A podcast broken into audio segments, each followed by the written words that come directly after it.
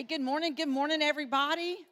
Lots of buzz and chatter going on this morning. Y'all connecting with each other.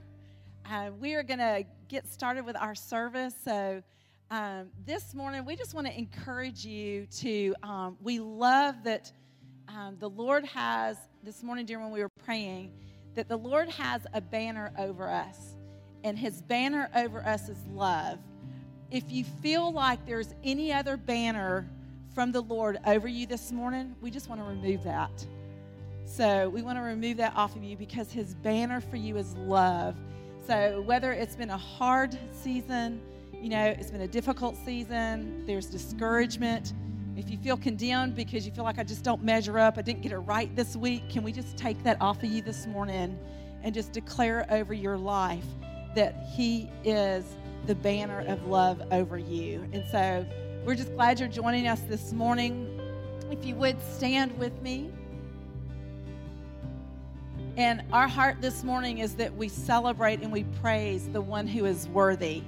And so we're going to worship him this morning. We're going to create space for him. We're going to make room for the King of Kings to come and dwell among us. The Holy Spirit came in through the doors when you walked in from the doors this morning because you brought him in with you. And so, but we know that when we all come together, that He wants to move among us. He's already in us, but He wants to move among us and share His heart with us. So, will you pray with me this morning? Heavenly Father, we thank you for the great love that you have for us. Lord, thank you for your kindness. Lord, you are the kindest person that we've ever known. It is your kindness that has caused us to think a new way about who you are. Lord, thank you this morning that we've gathered to make Jesus great, to lift him up. He is a prize to be found, Lord. And Lord, our hearts and our affections are turned towards you this morning. Holy Spirit, come and move among us. Lord, love on the bride this morning. Love on your bride, Lord, because she's beautiful and you love her, Lord. We worship you and we thank you. And in Jesus' name we pray. Amen. Let's worship together and open up our hearts to love on him. Amen.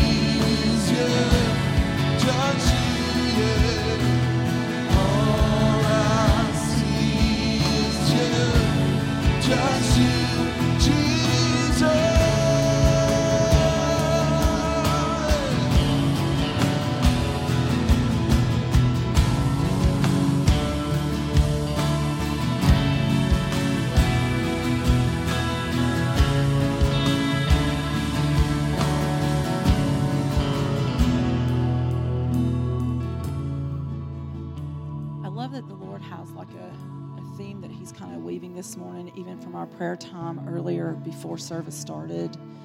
Um, one of the words that came was just focus.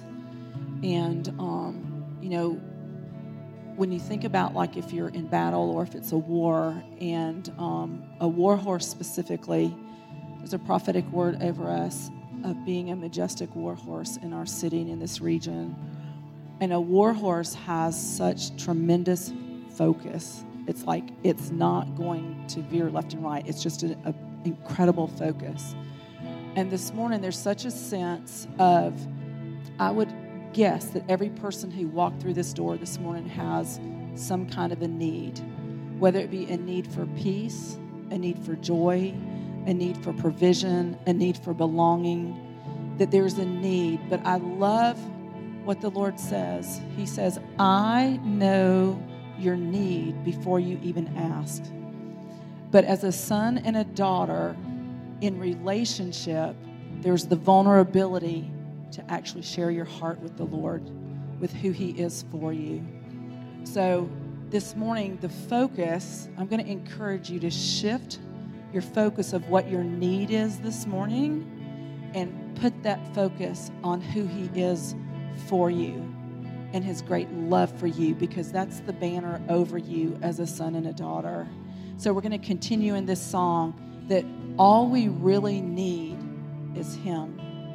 If we could just see Him in the middle of what the circumstance is or what the need is, it causes a paradigm shift in who we are and how we're thinking and what we're thinking about. Because He is good, He is perfect. His thoughts towards us are good, they outnumber the sand on the shore of the sea. And so this morning, we're going to continue in the song of His great love for us that all I need is you. My heart is fixed on you, my eyes are fixed on you. And that kind of focus brings a fruit in its outward working in the circumstances of our lives. Amen.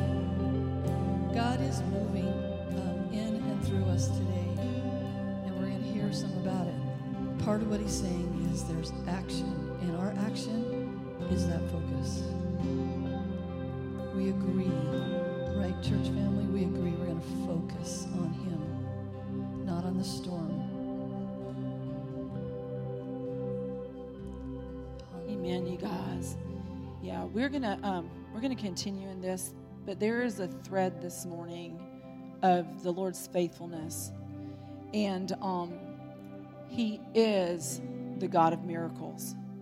We live in a place of miracles because He is the miracle working God. And in this building, if you need a miracle right now, I want you to raise your hand. If you need a miracle this morning, I want you to raise your hand and I want you to keep it up. And what we're going to do as the body, we're going to come around them and we are going to pray for people who need a miracle. Amen. We're going to stay on this song, you guys. It is a house of miracles. It is a house of miracles. If you will, gather around people who have their hands up and let's pray for them. Father, we pray right now in the name of Jesus. You are the God of miracles, Lord. And in impossible situations, God, you are the one who breaks through with might and power. God, we come against every sickness and disease, and we break its power right now in the mighty name of Jesus. Every sickness and every disease bow to the name of Jesus. Every autoimmune disease, bow in the name of Jesus. Every cancer, bow in the name of Jesus. Lord, we break sickness and disease off of your people in the mighty name of Jesus. In the mighty name of Jesus. In the mighty name of Jesus. The power of sickness and disease was broken on the cross in Jesus' body being broken. We release healing. Lord, we release provision of your people, Lord. We release provision to your people in the mighty name of Jesus. You are the God who provides. You always have been a God of provision, and you always will be a God of provision. In the mighty name of Jesus, we break off lack, we break off poverty in the name of Jesus, and we release provision over your people. In Jesus' mighty name. Jesus, you are the healing in the places that need balm and that need salve and that need healing ointment, Lord, on the brokenness and the wounds, Lord, of the past. Lord, you are the one who heals us emotionally. You have wholeness for us. You've called us to walk in wholeness, Jesus, not in brokenness, not in wounds. Lord, we release wholeness emotionally over your people, over minds this morning, Lord Jesus.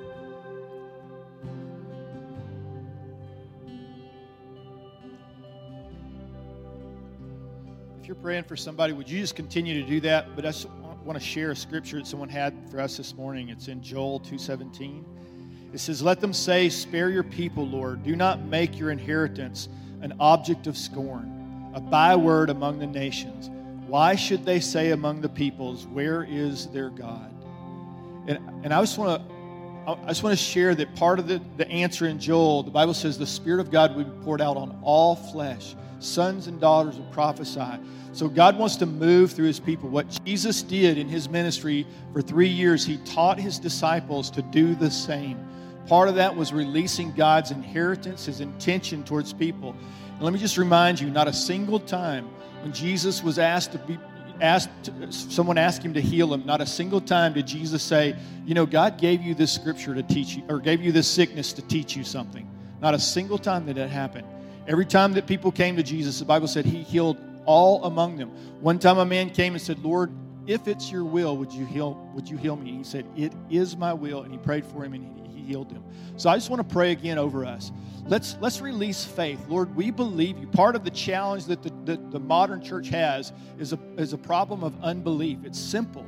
I'm not sure lord if you want to heal people uh, and it goes it runs a spectrum. I don't know if you still heal today. I don't know if you still want to heal. I don't know if you want to heal this person. Lord i don't know. So let's just assume that god's heart for us is to give us good gifts and not bad gifts. Amen? That god's intention is not to give us sickness. That's not his intention it came originally from the fall. It was part of the brokenness of the world. And when Jesus came, he came to restore the world to the way it was before the old Adam and the new Adam. So I want to pray again. And would you join me as you pray for people that we're just going to release faith and trust the Lord for the supernatural as you minister to them? Maybe God gives you a word, it gives you a picture.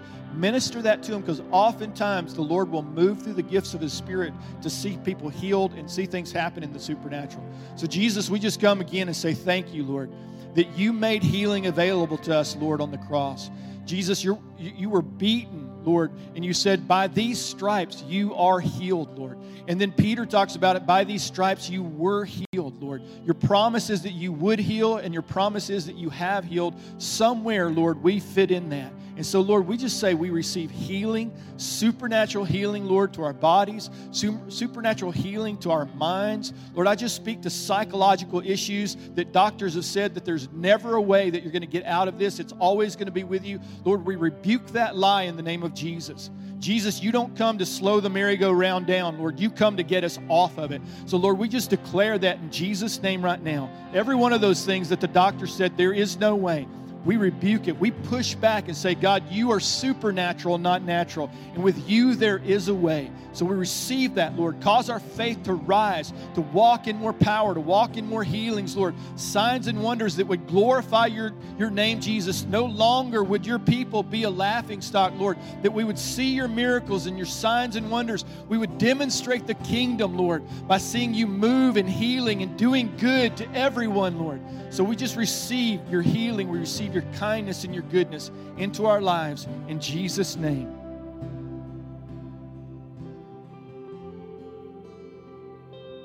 We're going to worship some more. Come alive in the name of Jesus. This morning, come alive in the name of Jesus. Whatever is lacking, come alive in the mighty name of Jesus.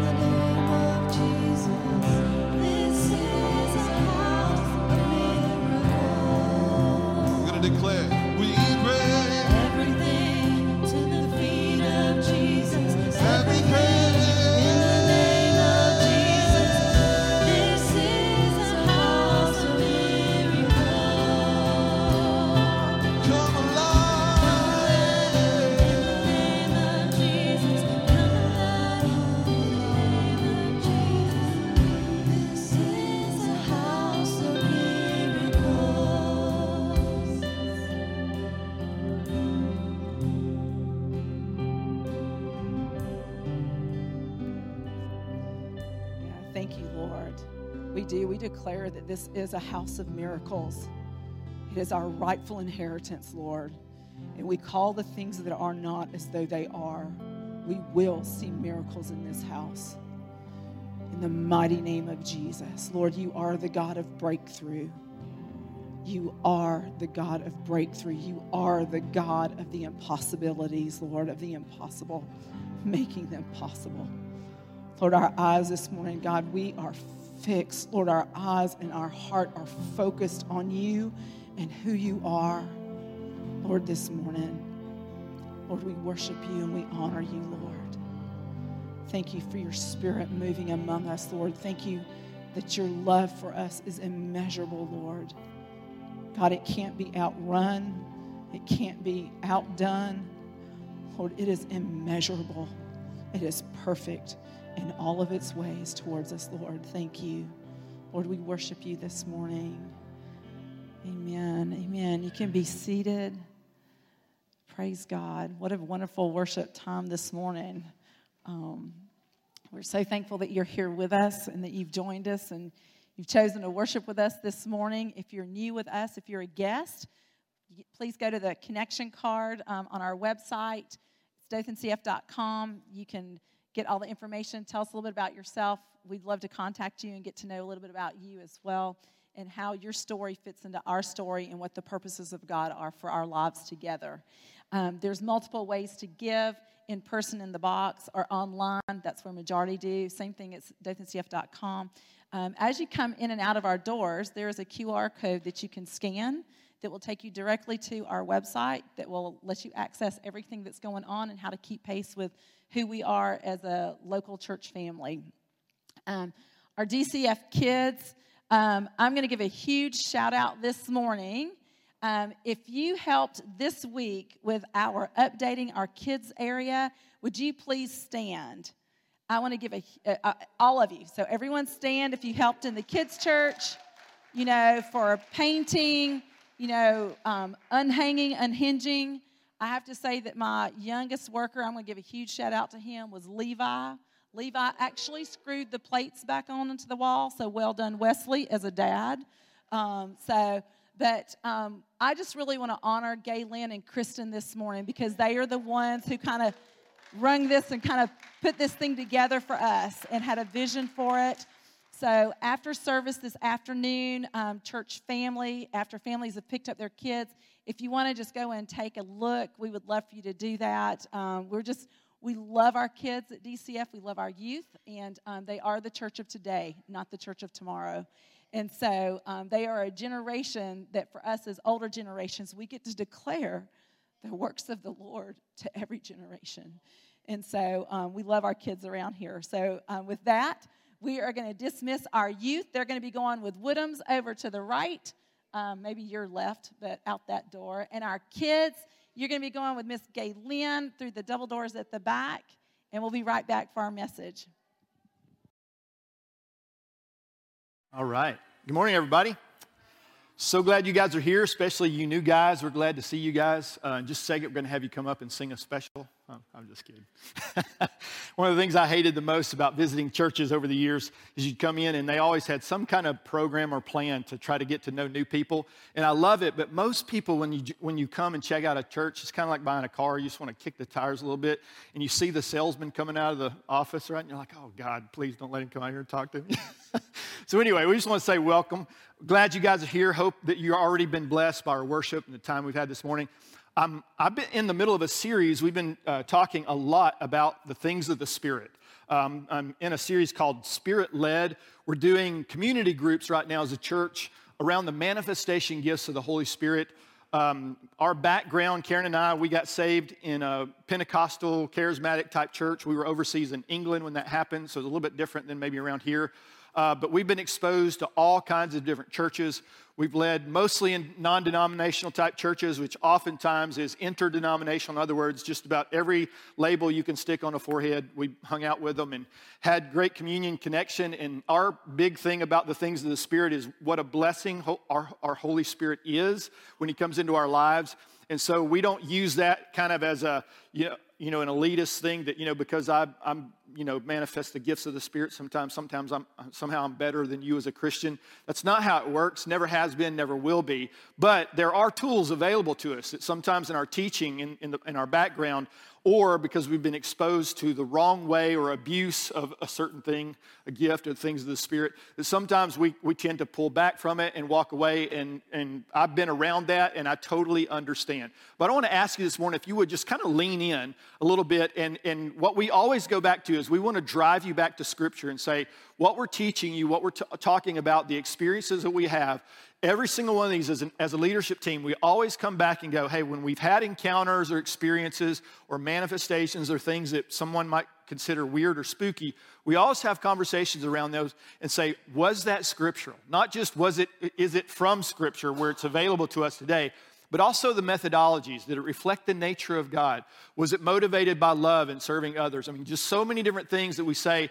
What we really go after is we long for a church where we see a mature response to the Holy Spirit. Because I don't know about you, but I've had, I've had some immature responses to the Holy Spirit. I've seen immature responses to the Holy Spirit, and I'd rather have the mature ones. Amen? So uh, I want to jump off and talk today about spirit authority. So, we've been talking about different kinds of uh, aspects of being led by the Spirit, but spirit authority, there's so many books and, and movies and you know just all kinds of stuff going on nowadays that talk about like spiritual themes. Some of it's kind of, especially as we get into October, is the you know, is the Halloween type stuff. So it's a lot of demonic stuff that's out there, and it's like it's creepy. Anytime that stuff comes on, my wife is super sensitive to that. She's like, "Would you mute that please. And we go to we go to a movie or something in october and she'll just sit there like this with her eyes closed through a lot of the you know a lot of the uh, trailers. Um, and, and i totally get that but there's so much going on because it, if when we see it there's something interesting about it because it, it's bigger, it's unseen, it's influential, but it's not of this realm. That's kind of, you know, and is that imaginary or, or, is there some truth to that? Um, there's two amazing movies that, that I love. One of them you'll probably recognize, The Matrix. Some of you guys have seen that once or twice. Um, I just want to read you the tagline of The Matrix. It says, When a beautiful stranger leads computer hacker Neo to a forbidding underworld, he discovers the shocking truth. The life he knows is the elaborate deception of an evil, evil cyber intelligence. You are in the matrix right now. I don't know if you know this, but in a spiritual context. Um, then there was another one. This one you might not re- recognize because this is an old one, 19, uh, 1988 movie. Um, Rod, Roddy Piper played this. Uh, he, was a, he was a Canadian wrestler, Rowdy Roddy Piper. Anybody remember? Ah, come on. That's all. I went and watched him wrestle at Birmingham Boutwell Auditorium, Auditorium in Birmingham, Alabama. Uh, it was just it was the glory days. And anyway, so he, he made a movie called They Live. And here's the tagline for this one They influence our decisions without us knowing it. They numb our senses without us feeling it. They control our lives without us realizing it. They live. That could be like a political commentary right now, couldn't it? but it's also a spiritual aspect of it. In, in one of the uh, scenes, he actually gets these glasses, and when he puts the glasses on, he sees accurately, right? He sees all the, you know, it's like obey and, and, and consume and, you know, and stay asleep and all these words. And again, it, it, it you can recognize just the, the prophetic aspect of it for today's political world, you know, in, in fake news and all this stuff. And we're like, oh, I don't know who I can trust and all this stuff. But there's something, there's something deeper that's going on to this because all of these are allegories. So these are stories about about something, it's, it's telling a story about something else, really, is what's happening. And so you, you, you, see these themes all over, and, and I don't know if you question that sometimes, but I look at culture and I go, where are you guys getting this from? Right? So they're pulling it from somewhere. And what you'll find, you'll find a lot of themes come from Scripture, right? They'll come from uh, biblical understanding or demons or, or archangels and all these different things. And so I want to talk a little bit about that today and put it in a biblical perspective so that we can navigate this in a way that's, that's helpful and be led by the greatest spirit of them all, obviously, the Holy Spirit. So I want to talk about four things, four areas today, and, and we're going to go through them pretty quickly. There's going to be a lot of scripture. I'm not putting them all up here, but um, whatever you see up on the screen, you can download as a PDF if you go to our website. So I, I want to challenge you to do that. Go and look at these scriptures, study them out a little bit, and see, if, especially if you feel any challenges this morning. But four areas of the spiritual world spirit beings, spirit places, spirit warfare, and lastly, spirit authority. So let me jump off with spirit beings. There's a common thread when you see the word the word spirit in the in your English, you know, in the English translation of the Bible. There's usually two words that, that it's uh, translated from. Hebrew is ruach, and it means spirit, breath, or wind. The Greek would be pneuma, and it means air in motion or breath as something necessary to life. But what's the common thread through all of these is spirit represents something non physical and normally invisible. Normally invisible. They're not always invisible. So, unless a spirit being reveals itself, that spirit is never seen. All that is ever seen is what a spirit causes, motivates, inspires, encourages, impels, triggers, stirs, provokes, stimulates, influences, or activates. So, just to again bring this back to scripture, you see Jesus explaining the spirit world to Nicodemus in John chapter 3. So he's having a conversation with him about being born again. So he goes after this in uh, John 3 5. He says, Jesus answered, he's talking to Nicodemus, Very truly I tell you, no one can enter the kingdom of God. And, just before you go any further, pause right there. Kingdom means the king's domain, it's a realm, it's a place, if you will. Nobody can enter the kingdom of God unless they're born of water and the Spirit. Born of water means a natural birth, born of the Spirit means a supernatural birth, right? Hence, born again. Flesh gives birth to flesh, we get that, but the Spirit gives birth to spirit. That one we don't always get. Verse 7 says, You should not be surprised at me saying. I find it interesting that he tells this guy, he goes, You've been the teacher of Israel your whole life and you don't know this? Like, come on, Nicodemus. Like, where were you in Sunday school? Right?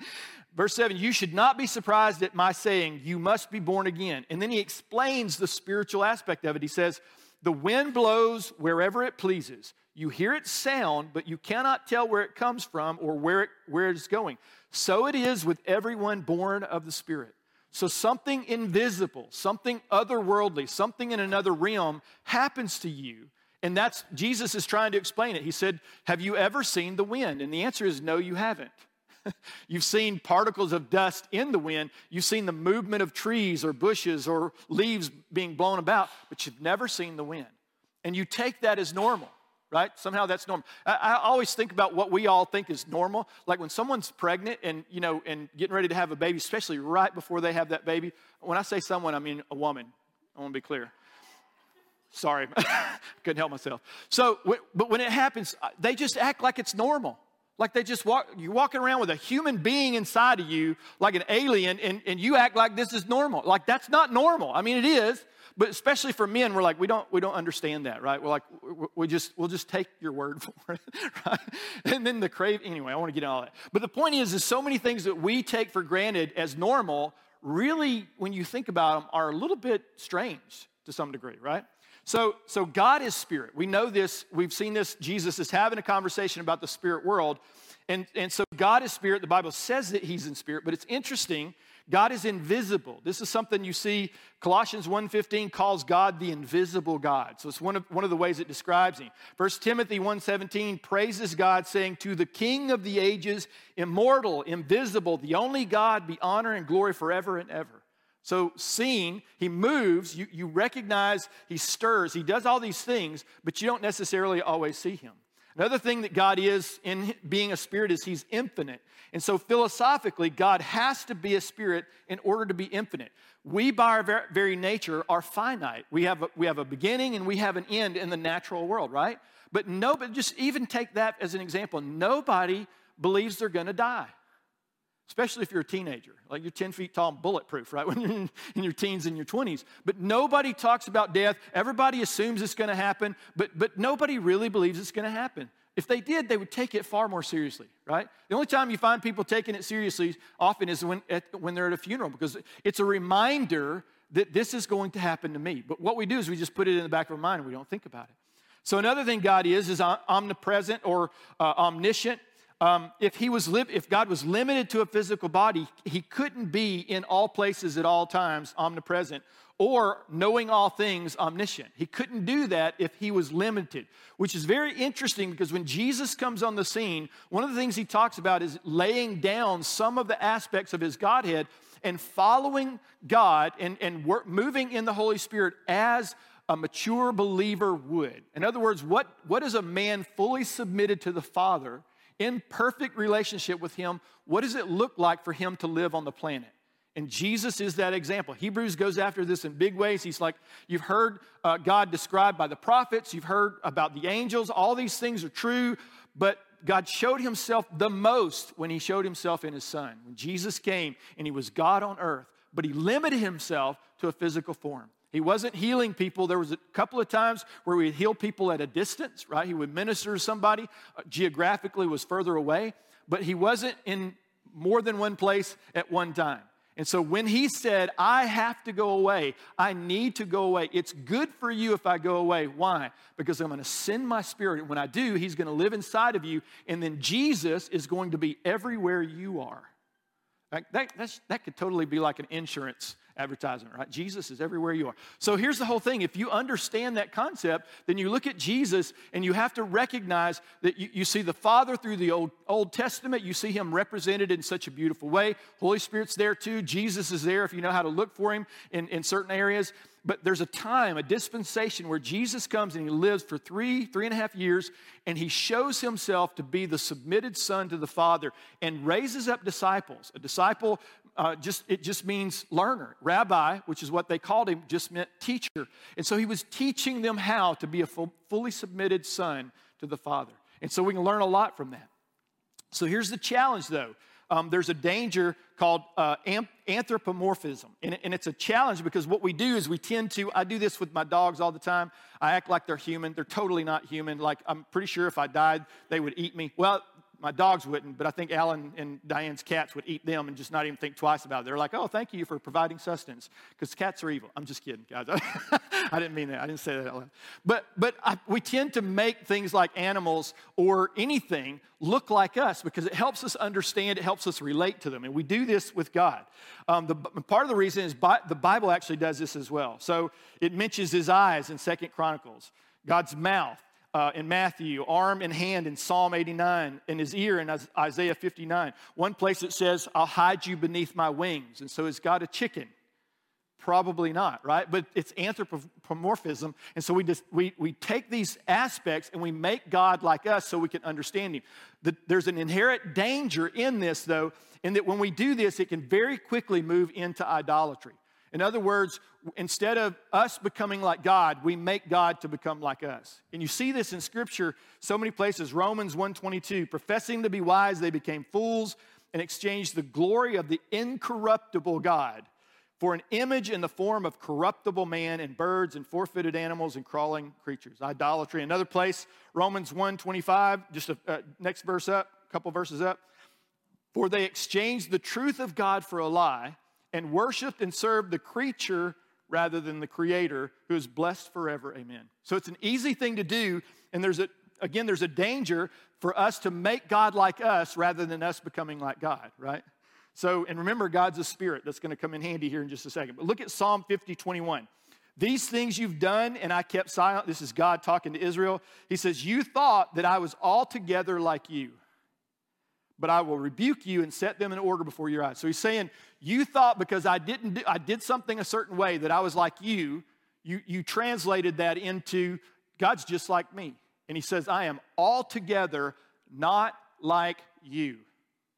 Very important in our relationship with God. Psalm 100 uh, kind of teases that out a little bit more. Verse 3, it says, Know that the Lord, He is God. Like, I think duh should be in the Bible. Like, it should just be, you know, Uh, after scriptures like this. Duh, of course he's God, right? But listen to what it says it is he who made us and not we ourselves. that answers all the problems with evolution right there, right?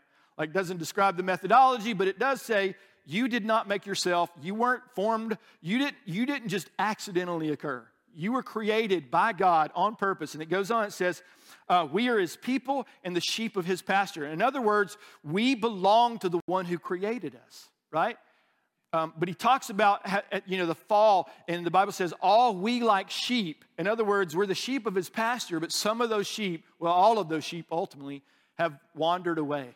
And then Jesus comes and seeks and saves the lost, and he draws his sheep back. I mean, you see, you see this, the allegories over and over and over again. There are other spirit beings besides God, of course. Um, archangels is a very interesting one. It's kind of the top of the hierarchy, if you will, of, of uh, spirit beings. Uh, it literally translates from the Greek chief angel or chief messenger. Angel is just another word for messenger. So these angels seem to be at the top of the angelic hierarchy, but they were messengers. And you see, certain angels are given, like there's certain angels given to the nation of Israel.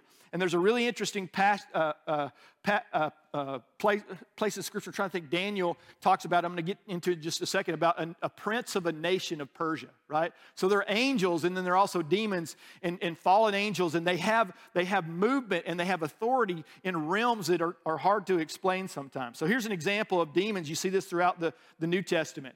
Uh, Jesus was, it was a big understanding that Jesus had authority over the demonic, over demons. And you see this in Luke 4. He says, Then Jesus went down to Capernaum, a city in Galilee, and he was teaching them on the Sabbath. And they were astonished at his teaching because his word was with authority. That's going to come into play in just a second, that word authority. Verse 33 Now in the synagogue, there was a man who had a spirit of an unclean demon. Like, how do you know? How do you know if someone has a, a spirit, right? An unclean demon in their life? Well, sometimes it's obvious because of the fruit of their life, right? You know it's moved by something evil. But sometimes you, Jesus talks about this, and this is what happens next. He says, And he cried out with a loud voice when he made, con- this is interesting, when he made contact with Jesus, there was a conflict of kingdoms that occurred. Does that ever happen to you? We had a friend, I was with a friend down in, in a, doing a mis- mission work in um, San Jose in Costa Rica. We were walking down the street with a, with a super prophetic guy. His name was Mitch. He was such an amazing guy. We were walking down the road and we're just chatting. He was just really easygoing kind of guy. And when he ministered prophetically, it was powerfully. There was such an authority in his life. We're, but we're just walking down, chatting, walking down the street, and there's this guy coming from across. He's on the other side of the street walking down. And, you know, again, everybody speaks Spanish, right? Um, some people speak English. And he yells out in English, he said, uh, Mitch, and called his last name.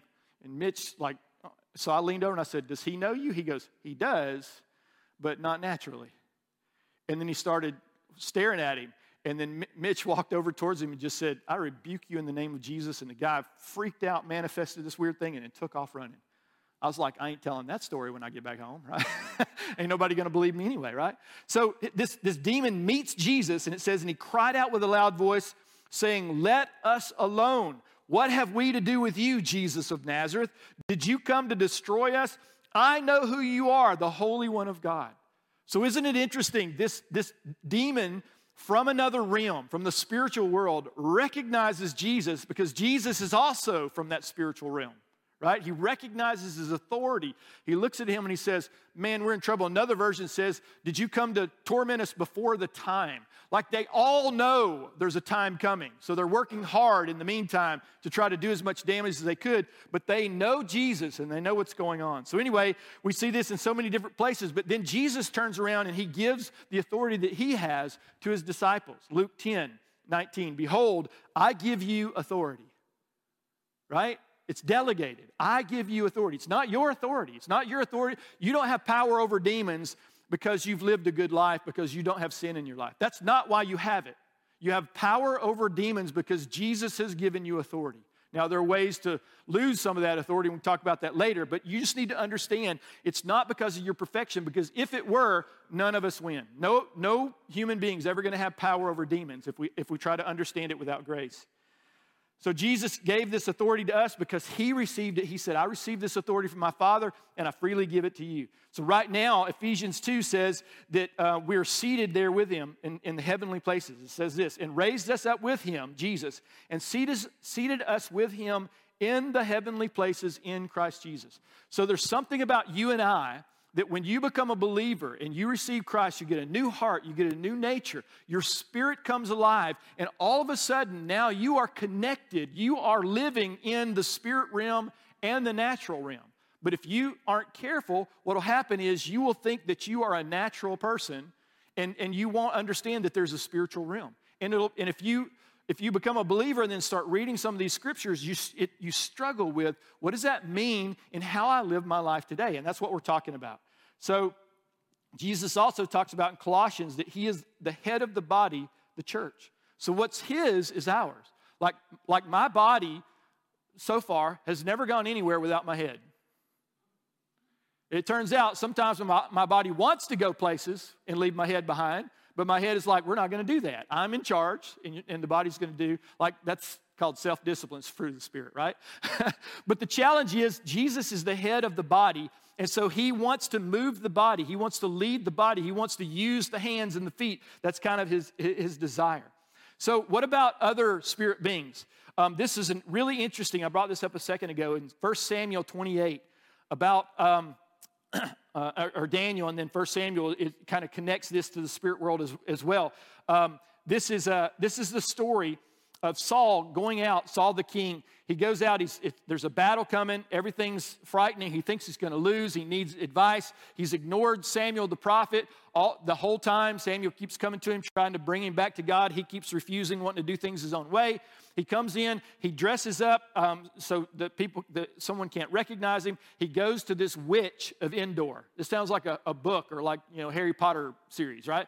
But he goes to this witch and, and she is a necromancer. She, she has relationship with demonic spirits and potentially spirits of the dead, right? So he goes to her and he wants to see someone. So he asks her to call this person up, but he, but he kind of keeps it a secret. He doesn't tell her who he is. And so she calls out, expecting what the Bible calls a familiar spirit. In other words, a spirit that she was familiar with, that she connected to on a regular basis. And lo and behold, um, the prophet Samuel shows up. So it wasn't who she was expecting who came to the door, right? And when, when he shows up, she freaks out because, again, Samuel had authority from the kingdom of heaven. And, and so then she recognizes if that's Samuel, I know who this guy dressed up is, that's Saul. And she, again, go read it. It's a phenomenal story. It's 1 Samuel 28, 7 through 20. And, and, and she freaks out and she's looking at him. And, and then Samuel has a conversation with Saul and he rebukes him and pronounces judgment on him. And what's fascinating to me is the whole time Samuel was alive, Saul didn't want to talk to him. But the moment Samuel dies, and then all of a sudden he's in need and he can't find something to help him from any of the natural realm, he's like, I'll go call on the prophet because that guy's so powerful, he probably can come back from the dead and talk to me, which he did. So here's, here's something that's interesting about that. Um, God allowed that. He allowed, he, he did, it wasn't the fact that this necromancer called him up. God can use anything he wants, including people who are not serving him. We see that with the kings in the Old Testament. But here's what you need to understand about this that God condemns necromancy, channeling, and any work of mediums. Connected, trying to connect to the dead or the spiritual realm without God is an inherent danger. It's inherent. In other words, you are going to connect to a spiritual realm that has more authority than you. If you're not a Christian, if you're not a believer, if you're a believer and a Christian, you're not going to do that anyway. But if you try to do this without Christ, who is an authority over the demonic, you are now introducing yourself to a realm where every one of those people, persons, however you want to put it, every one of them have more authority than you do. And this is it's interesting how this is pushed in the world, right? Anybody remember The Exorcist? There's like a new one coming out. I'm like, ah, I can't even watch the trailer, right? But I, I remember watching the old one, and it put a fear in me of the, of the, the demonic. And what was really amazing was the part of the fear came when the priest comes and tries to exorcise the demon. Remember what happens? The demon rises up and destroys the, the, the priest. So then I thought, oh man, all this stuff that's, you know, about God being bigger. So now it's just a big war between, you know, there's good and there's evil, and they're fighting it out, and sometimes good prevails and sometimes evil prevails. That is not at all what the Bible teaches about spiritual authority. And so people go into that. One, it opens them up to the spiritual realm. They begin to entertain it. I remember having dreams when I was a kid. I would, I would wake up in the middle of the night in tremendous fear, and there'd be a woman, some kind of, you know, image of a woman. She wasn't physical, but she was there. I could see her, and she would just stand there, and there was this massive evil that just, I could feel it, and it terrified me, absolutely terrified me. And so I remember after I got saved, that happened again once. Guess what I did when it showed up? I said, You don't get to do this anymore. I rebuke you in the name of Jesus. Poof, and she was gone. Right? Wasn't a person, I wasn't, wasn't a woman, it was, it was a demon, right? Here's something fascinating though. Years and years later, my brother said, Hey, Dave, and he, I've never told him the story. He said, Hey, Dave, um, you ever had any weird things happen, like, you know, dreams that seem real? I said, Yeah, yeah. He goes, You ever had like, he goes, The other night I had this thing happen. And he goes, Terrified me. I woke up and there was a woman standing at the end of my bed. I said, Here's what you need to do about that. right?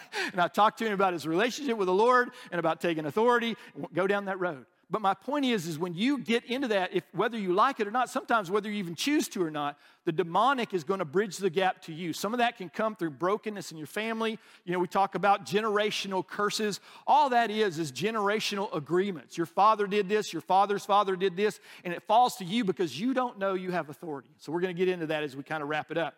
But again, Saul, Saul's case, it's, it's helpful to understand that these disembodied spirits in that case was a real person. But that's not how it normally works. So keep that in mind. So here's the last thing about spirit beings. Um, you and I are spirits. First Thessalonians says, Now may the God of peace himself sanctify you completely. There's a part of you. It says, And may your whole spirit, soul, and body be preserved blameless at the coming of our Lord Jesus Christ. So there's an interesting thing I'm going to get into in just a second, but there's a, a quote I gave you guys a couple of weeks ago from Emma Stark, who wrote Prophetic Warrior.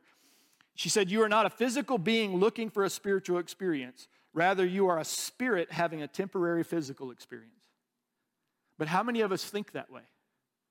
Because you get distracted. You got to do things, in, you got to go to work, you got to raise your kids, you got to, all these things happen. If you're not careful, you begin to buy into the myth or the lie that you are a natural being looking for a spiritual experience rather than the other way around. But if you think of yourself as spirit, it connects you because, again, this is when you give your life to Jesus, the Bible says we come alive in our spirit. Our spirit was dead in our trespasses, but now it's alive to Jesus. And so now we can connect to God spirit by spirit. We talked a lot about that last week. This is an interesting phrase. This is from C.S. Lewis, who probably, he wasn't a cessationist. In other words, he didn't believe that all the supernatural was done away with, but he also didn't talk a whole lot about his experiences. But he mentions this in his, in his book, Mere Christianity. I just want to read it to you. It says, Creatures are not born with desires unless satisfaction for those desires exist. A baby feels hunger, well, there's such a thing as food. A duckling wants to swim, there's such a thing as water. If I find in myself a desire which no experience in this world can satisfy, the most probable explanation is that I was made for another world. So this is just pure intellect. This guy's like just pure intellectual context. And he goes on, he says, If none of my earthly pleasures satisfy it, that does not prove that the universe is a fraud. Probably earthly pleasures were never meant to satisfy it, but only to arouse it and to suggest the real thing. Where does hope come from? Why is it that we don't think we're going to die? Because we're not. We'll die physically, naturally, but we're not going to die, you know, eternally. So let's talk about spirit places. You hear, hear the phrase spiritual places. And remember, I mentioned Daniel and the messenger. This is Daniel 10. And so the story is Daniel's praying. He prays and he fasts for 21 days. And then he's wondering, like, why, why am I not getting an answer? Because normally he hears from God very quickly. The messenger comes and he says, Hey, Daniel, I was, I, I was launched the first, the, the moment you started praying. But it turns out I got in a battle with the prince of Persia, right? And he said, and I was, I was stuck there um, until Michael, the archangel, came to help me. So there, you telling this story in this picture, you're seeing a story of international intrigue, things happening in nations, right? This is the nations fighting other nations and battles and, and, and destiny and prophecy, and all these things happen. And in the midst of this, a man begins to pray, a man begins to connect to the spiritual world, and something begins to happen in the heavenlies, right? In heavenly places, there's battles going on that he was completely unaware of, but it was still happening, right? So there's another passage. I'm going to put this one up here and read it. This is Second Kings. This is one of my, one of the, my, my most favorite pictures of this. And uh, this is the prophet. He says, So he answered, Do not fear, for those who are with us are more than those who are with them. And Elisha prayed and said, Lord, I pray, open his eyes that he may see. What was he asking?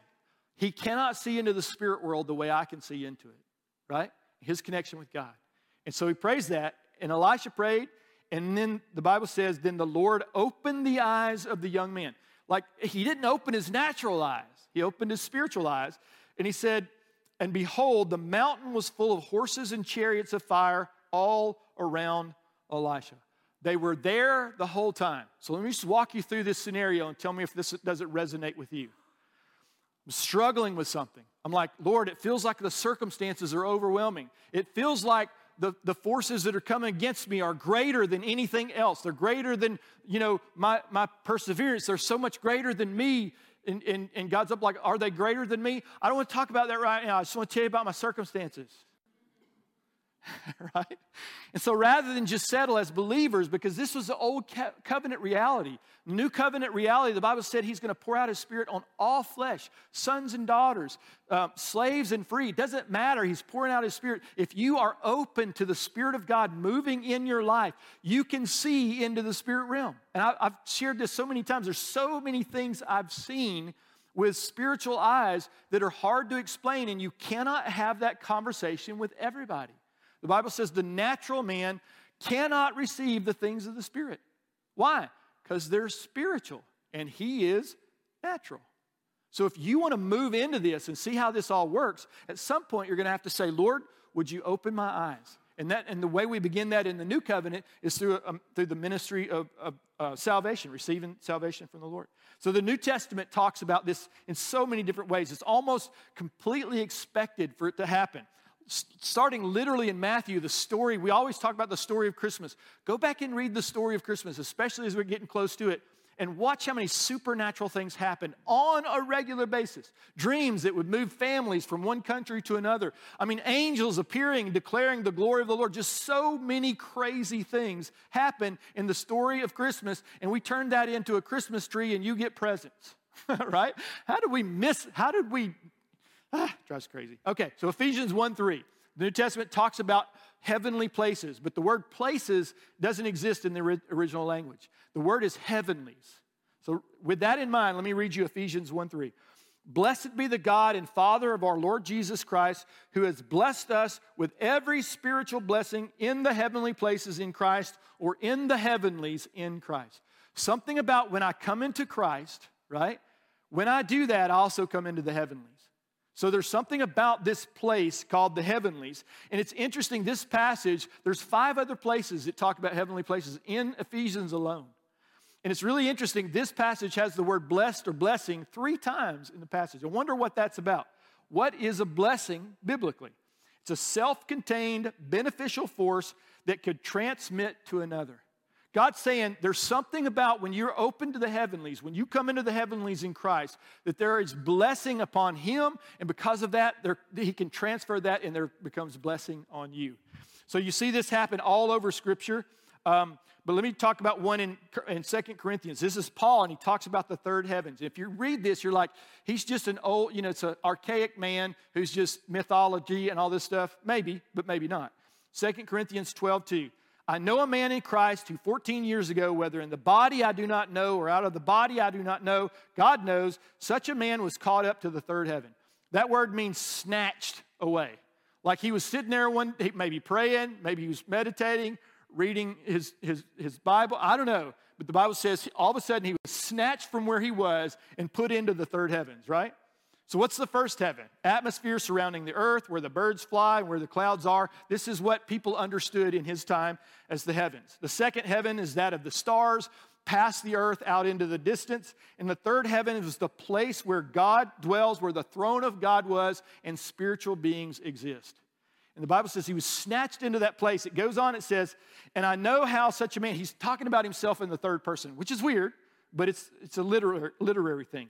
He says, whether in the body or apart from the body, I don't know. And what he's saying is, I don't know if I was physically taken to that place or in my spirit went to that place and my body stayed here. He goes, I don't know how that happened. I just know it happened. And then he said this He said, um, I was caught up into the paradise and I heard inexpressible words which a man is not permitted to speak. Secrets, mystery, right? And so people look at that and go, well, that's a little bit weird. But has God ever told you something not to share, to some, share with someone else? We literally just talked about often when, when God moves by his spirit, he'll drop a word of knowledge or a word of wisdom or, uh, or, or something about a person in your heart, and you're not supposed to do anything with it except pray for them. Never tell a soul. I was sharing, I'm, I'm like, I think we're going to be surprised we're going to get to heaven, and God's going to point out, and He goes, I want you to look at all the people who had impact in your life, and you never even knew it that I would move on a person to pray for you. I would drop a word in their heart to pray for you. Some people that you've never known. Pray for that guy in Dothan, Alabama. He needs help, right? that happened, I think that happens so much more often than we know. So here's another picture of Stephen, Acts 7:55. It says being full of the Holy Spirit. And I love how this is connected. So often we see this full of the Holy Spirit is connected to the spiritual realm and how we operate in it. It says being full of the Holy Spirit, he gazed intently into heaven and saw the glory of God and Jesus standing at the right hand of God and he said, "Behold, I see the heavens, the heavenlies opened up and the Son of Man standing at the right hand of God. What did he see? God let Stephen see something that was, that was uh, trans, transcendent. I'm trying to make sure I get the, right, the word right. He saw something because he's about to die, give his life up for the gospel. Is it worth it to lay your life down for an idea? Is he right? Is he wrong?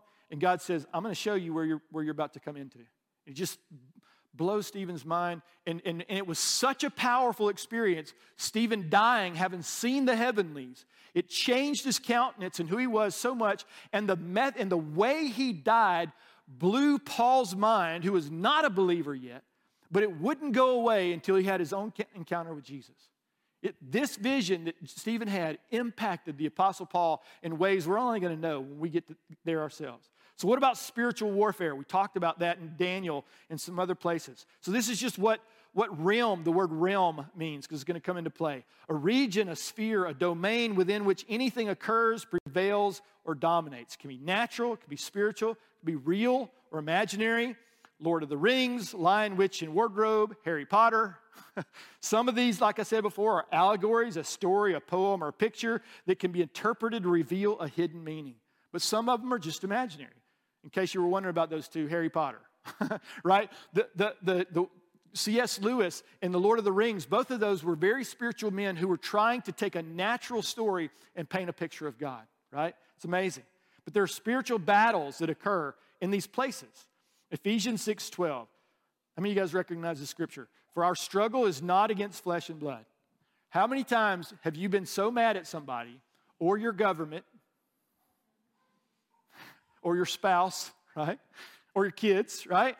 But it, this is what it says Our struggle is not against flesh and blood, but against the rulers, against the powers, against the world forces of this darkness, against the spiritual forces of wickedness in the heavenly places. So here's the picture God's trying to paint for us the battle is not in the natural, even if the battle is in the natural. Right? I, let me tell you, it's a great story. We, we, we had friends and uh, their kids, every year, they would go back to school. Very spiritual family, prophetic, I mean, just connected to the Spirit in big ways. Their kids would go back to school and they would come home and be mean, especially to the mom.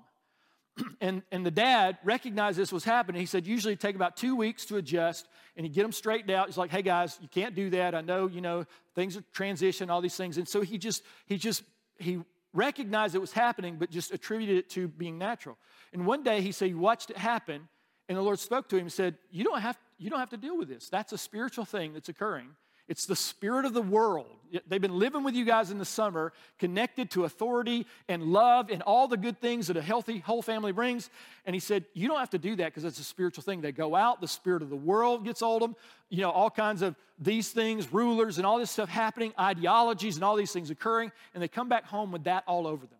So he said, Lord, what do I do? He said, Take authority as a father. So he said, I walked out of the door, walked on the back porch, and just did that. I took authority in the spirit and he said, and I went back in, and he said, within a day, everything was back to normal. Usually it took two weeks.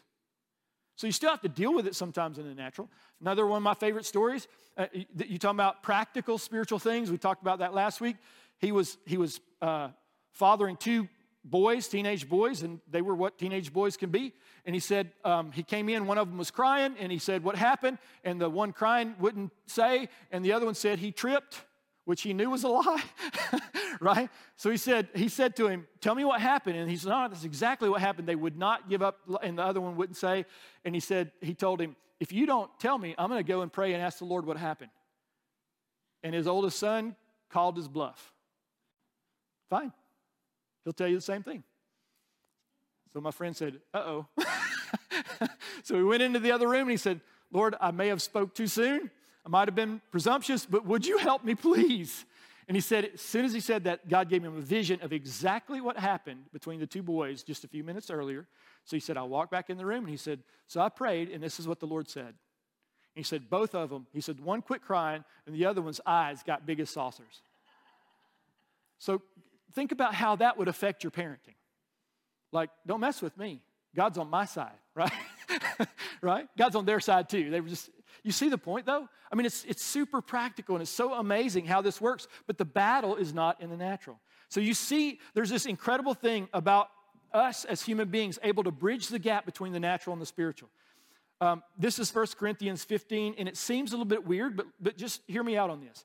It says the first man was of the dust of the earth. So it's talking about Adam in the comparison with Jesus. It says the second man is of heaven. One is dust, natural, one is from heavenly places, right? As was the earthly man, so are those of the earth. If your, your flesh gives birth to flesh, born of the flesh, and he says, uh, uh, see, and as is the heavenly man, so also is there those from the heaven. Remember, spirit gives birth to spirit. And he says, And just as we have borne the image of the earthly man, so shall we bear the image of the heavenly man. I declare to you, brothers and sisters, that flesh and blood cannot inherit the kingdom of God.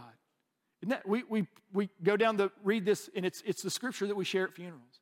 Why? Because the fleshly person is lying in the casket. There, that, that natural aspect of, it, of us stopped being.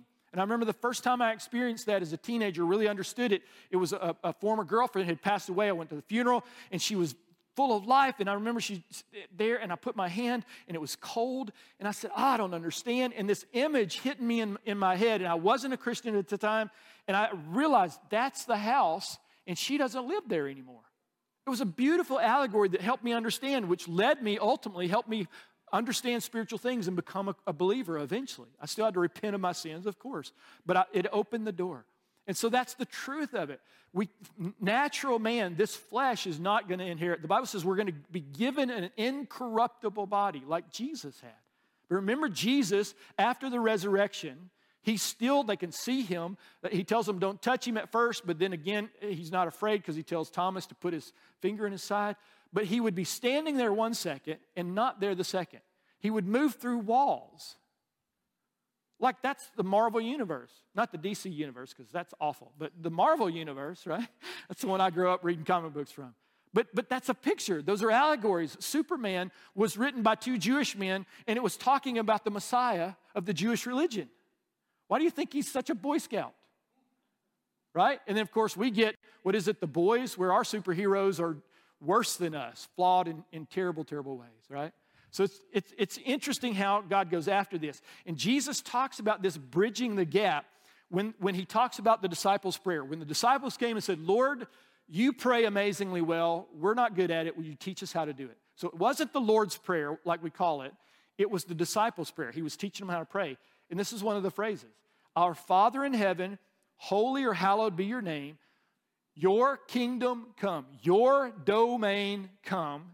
And then he says, Your will be done on earth as it is in heaven. In other words, he said, In the heavenly places, God is in charge in every form and every fashion. Everyone is obedient to the word of the Lord. Everybody glorifies him, all those things. And then in the natural world, the image has faded away because of sin. But you and I, as believers, we get to come back into this image. And then the prayer that we pray is, Lord, help us operate in the same way that you did, because he was we were learning from Jesus as disciples, not just his character, but also his competencies. Jesus expected his disciples not just to be uh, honorable and have integrity and all the good qualities of a believer. He expected them to heal the sick and raise the dead and do all kinds of things that we just push aside and say that was for their time, it's not for ours. How convenient for us, right? But what if God's saying, I want to call you to something bigger? One, I'm in for that because that's an adventure, right? We shared that story or that word uh, one, somebody had this morning during worship about the people of God not being a laughing stock, not being a reproach. Why? Because so often we declare God and there's no proof, there's no evidence, there's no substance to what we're saying. It's just one idea, ideology, or worldview fighting another one. But Jesus came and he demonstrated the kingdom. Look at this Matthew 9 6. This is amazing. He says, But so that you may know that the Son of Man has authority, there's that word again, on earth to forgive sins. He'd been going about healing the sick, doing all kinds of amazing things. And he says to one guy, and the Pharisees caught it. He told him, He said, Your sins are forgiven. And they're like, Nobody gets to forgive sin unless they're God. And Jesus is like, Yep. That's the Dave Hale paraphrase of that scripture, right? Listen to what he said. So that you know that the Son of Man has authority on earth to forgive sins, then he said to the paralytic, he speaks to the guy who's sick. He says, Get up, pick up your bed, and go home. Listen to the next verse. And he got up and went home. There's so much in that tiny little verse, right? Verse 8 But when the crowd saw this, they were awestruck and glorified God who had given such authority to men. Same thing happened with Paul and Peter and other disciples. They spoke with authority, they moved with authority. Um, they're, they're, I mean, think about Peter walking on water. Like, is, did that really happen or did it not? Jesus did it, Peter does it. What about raising the dead? Jesus did it, Peter did it, Paul did it, right? Is that available to us today? It's a really good question I think we need to ask. So, what about spiritual authority? This is kind of where we're wrapping it up. This is the power or ability to do something. It's given by conferred or conferred upon or derived from a higher authority. Our spiritual authority is delegated authority, right? So think about this. This is Mark 3. It comes from Christ. Our authority comes from Jesus, who had authority from the Father. He said he appointed 12 that they might be with him, be with him. In other words, learn of him, walk with him, you know, get what he's trying to show them. And it goes on and says that he might send them out to preach and to have authority to drive out demons. In other words, he said, I'm giving you, I'm, I am conferring to you an authority as a believer that when you go into the heavenlies, you have my authority, not yours. If it's just you, the demons are going to jump all over you and it's going to be over. But if it's mine, you have authority over them. So Power is demonstrated. Power and authority, not the same thing. Authority is, is, is delegated, but power is a demonstration of the authority, right? This is uh, Acts 1 8. But you shall receive power when the Holy Spirit comes upon you. And you're going to be witnesses. You're going to go out and do what I did, say what I say. So, how do you have authority in heavenly places? Kingdom authority means having dominion, the ability or power to do something based on a higher power or to multiply. The Bible is clear that you are given kingdom authority through Jesus and the indwelling of the Holy Spirit. It's crystal clear that this is true. But kingdom authority only comes through a relationship with the one who has ultimate authority. a friend of mine, Greg, says it this way We have the authority of the one we're submitted to. Are you submitted to Christ? So look at the story I'm going to wrap it up with this, this story in the book of Acts. Acts 19 11. Now, God worked unusual miracles by the hands of Paul. Does that strike you as weird at all? Like we've been talking about eagerly desiring the gifts. The Bible speaks to eagerly desiring the manifestation gifts of the Holy Spirit. So if you grew up a cessationist, you have a problem with the scripture, right? But it says, it, it, this is what fascinates me. If it just said desire spiritual gifts, how many of you guys know desire is a powerful word. That's not what it says. It says, eagerly desire the gifts. People, uh, people shared stories about, you know, I, I discovered that I wasn't actually eager. I was open to it. That's not eagerly, that's not even desiring them, right? Op- I'm open to it. Like, who are you to be open to God doing? I'm like, how stupid is that, right? But we, we say stuff like that. So listen to this. He says, Now God worked unusual miracles. If he just said miracles, I would have been impressed. But unusual miracle by its nature is unusual. You see what I'm saying here? God is he's making a point. He goes on, so that even handkerchiefs or aprons were brought from his body to the sick, and the diseases left them, and the evil spirits went out of them. Diseases left them, and evil spirits went out of them. Un, that, that wasn't even the unusual miracles, right? That was happening before. It goes on, then some of the itinerant Jewish exorcists took it upon themselves. Hear that phrase? Took it upon themselves, right?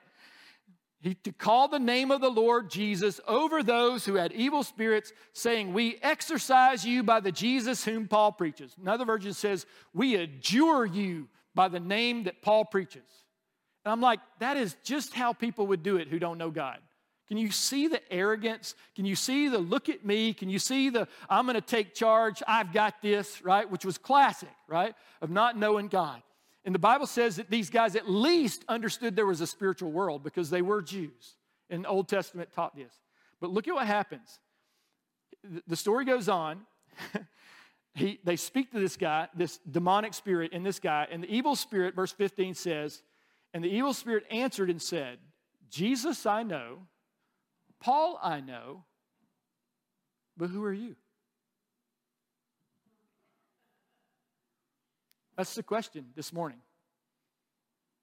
The demonic world, the world that brings disease, the world brings animosity, the, bring, the world that stirs up unrest, the world that stirs up hate, racism, every evil thing that you can think of. That world, does it know you?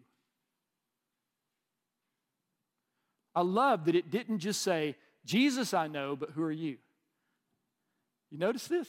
Jesus I know, and Paul I know. So here's a demon going, I steer clear of that guy named Paul. Right? Why? Because that guy has authority. I went to pray, again, just stories that happen. I've so many. You guys have heard me tell some of these stories before. Some of them are crazy, and it's, it's still true. I went to pray for a guy who was demonized because he tried to kill his wife with a knife. So these guys were, were uh, uh, Christians. And so they knew the guy was troubled, and uh, rather than call the police and come and get him and take him away and do the natural thing, they recognized the battle they were fighting was a spiritual battle, not just a natural one. So when I got there, they had been praying, and he was stuck in the kitchen, which is weird. I don't understand why, but he was stuck in the kitchen, and that's where he had the knife. And he was waiting, and I walk in the door, and, and I look at him, and I can tell instantly this is demonic. And he comes at me, and I just point my finger at him and tell you, stop in the name of Jesus. Uh, not my name. And I have authority over you, not because I'm awesome or perfect or because I'm living a sinless, perfect life. I haven't been, but also know my authority doesn't come from that. It comes from Jesus, delegated authority. Because he lives inside of me, the Spirit of God lives inside of me. And I said, I rebuke you in the name of Jesus. And he hit the floor. The demon came out of him, and he wakes up and he says, What am I doing here? And they tell him he just tried to kill his wife, and he would not believe them. Another situation, we had a teenager, a uh, couple of teenagers in our youth group. This was in Longview, Texas. Um, I get a call from one of the moms. She said, Can you come and pray for my son? He was at school today. Something happened. Um, and he, he fell into a fetal position, started crying and weeping and shaking. He has been shaking uncontrollably since this morning. Um, that, it was afternoon by that time. She said, They called me, and I went there, and they said, We're going to ha- have him transferred to the mental health place. And she said, No, no, no. I have my own psychiatrist I'm going to take him to. So she grabbed him, put him in the car, and took him to Jesus right? So she said, I've been praying. I can't seem to get break, breakthrough. Can you help? I walk in, I come over there, I walk, and again, nothing power. Uh, all I know is I have authority not because of me, right? And so I understand spiritual authority not because I'm amazing, but because I'm not. That's the whole point. And I go in in the room, and he's, and he's shaking, and he starts growling at me.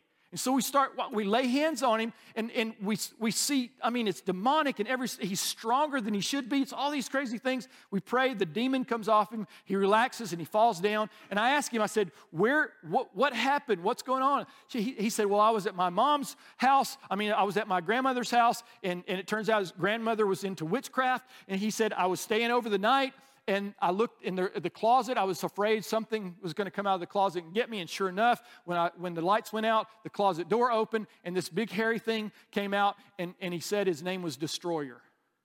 This is like a 10, 12 year old kid. And he said, and, and he was hairy, looked like um, Monsters Inc., right? so it wasn't colorful, it was just hairy. So I said, Destroyer, huh? So I go back and I look at my Bible again because it fascinated me. Guess what the Hebrew word for demon meant? Destroyer. How does this kid speak Hebrew, right? Another time I was in Mexico And this lady kept coming to me and, and saying stuff to me in English. And I, and I finally realized it was not natural, it was spiritual. And I rebuked her in Jesus' name. And she, she stopped talking. And I was talking to the missionary friend who brought us there. And I said, Hey, you know, this happened. He goes, Dude, she doesn't speak English. Not anymore, she doesn't. But she did. One of the biggest ones that happened, and, and I'll, I'll close my message with this. And you probably won't believe it, and that's okay. But it happened. We're praying for a guy downtown Tyler, Texas. We were doing an outreach for young people at the Boys and Girls Club, which was an old church right in the center of the city. It was being remodeled, so the only place we had was the auditorium. We're praying for some people. I end up praying for this guy, and as I pray for him, he tries to choke me. And, and this is the short version. And as I'm praying for him, I noticed something was happening, and I looked over, and his feet came out from under him, and he levitated right in the middle of the auditorium, right there in the front and it took six guys to grab him and push him to the ground, right? We push him to the ground. Some lady, we realize it's demonic. Some lady comes over and she pours this oil on his head and it steams like, you know, it was like right out of a horror movie. And I, I was praying for him, and the Lord says to me, He said, You're losing the meeting. And I looked around, and all these people in the room were staring at what just happened. And I'm like, Well, I would too, right? So I'm like, Lord, what do I do? And He gave me a scripture in Mark. I go up, and I start, I don't even know what the scripture says, and I flip it open, and, and it, as I'm, I, so I'm gonna read a scripture to you guys, and as I read the scripture, the same, it was a demonic encounter, and the same thing was happening to that person as I read this scripture. He was mimicking it.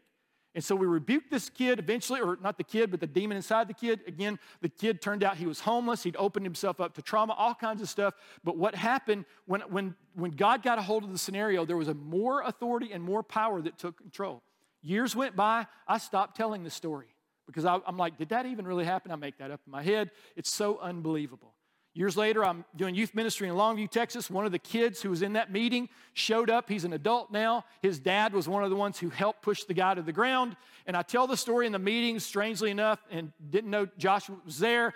And, and I finish up, and I'm like, I'm never telling that story again. I was just so convinced. I'm like, that's so crazy. I know it happened, but it's so unbelievable when I tell the story. Nobody's, I'm, I don't have any, you know, I'm losing all my credibility.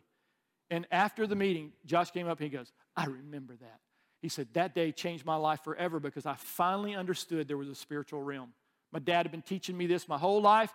He said, now I knew it for sure. And he goes, I watched as in the spirit world, he said, you guys, my dad, you, and some of the other ministers, took authority in heavenly places because Jesus had delegated authority to you, and no matter how powerful the demonic is, it had to submit to the name of Jesus.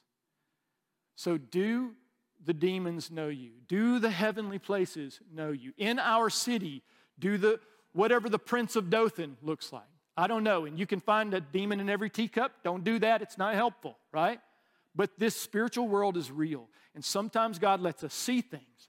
So th- this story happened in, in Tyler, Texas. A lady comes up to me and she says, and she, very prophetic, seeing in the spirit, she said, I see, I see the devil sitting at a desk and he's and demons lined up as far as you can see, and he's handing out assignments against the church. What are we going to do, Dave? What are we going to do?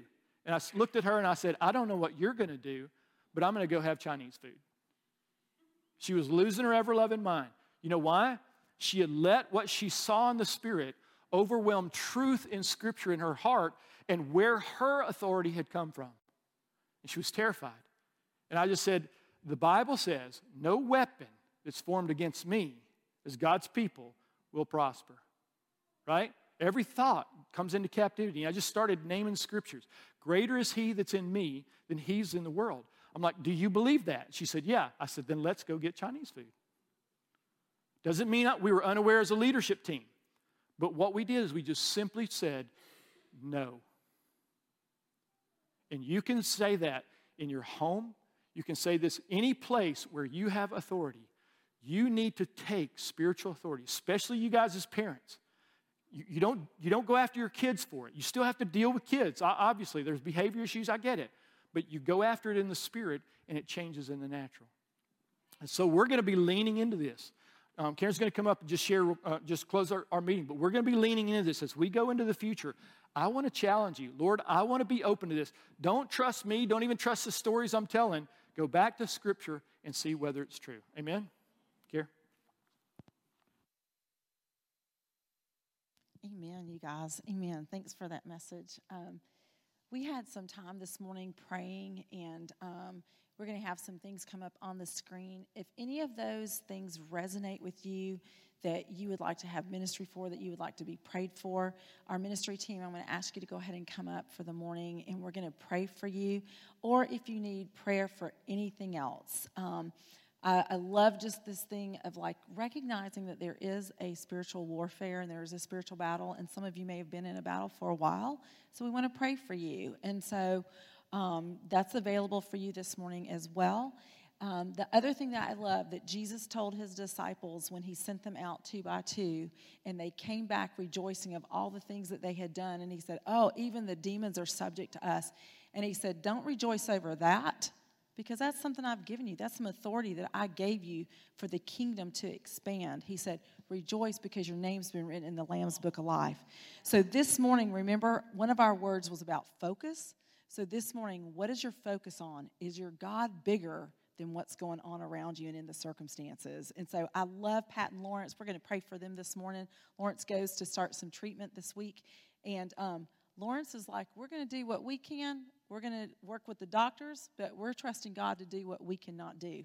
Ultimately, we are trusting the Lord. So, this morning, in your circumstance, in your scenario, if any of these resonate with you, we'd love to pray for you.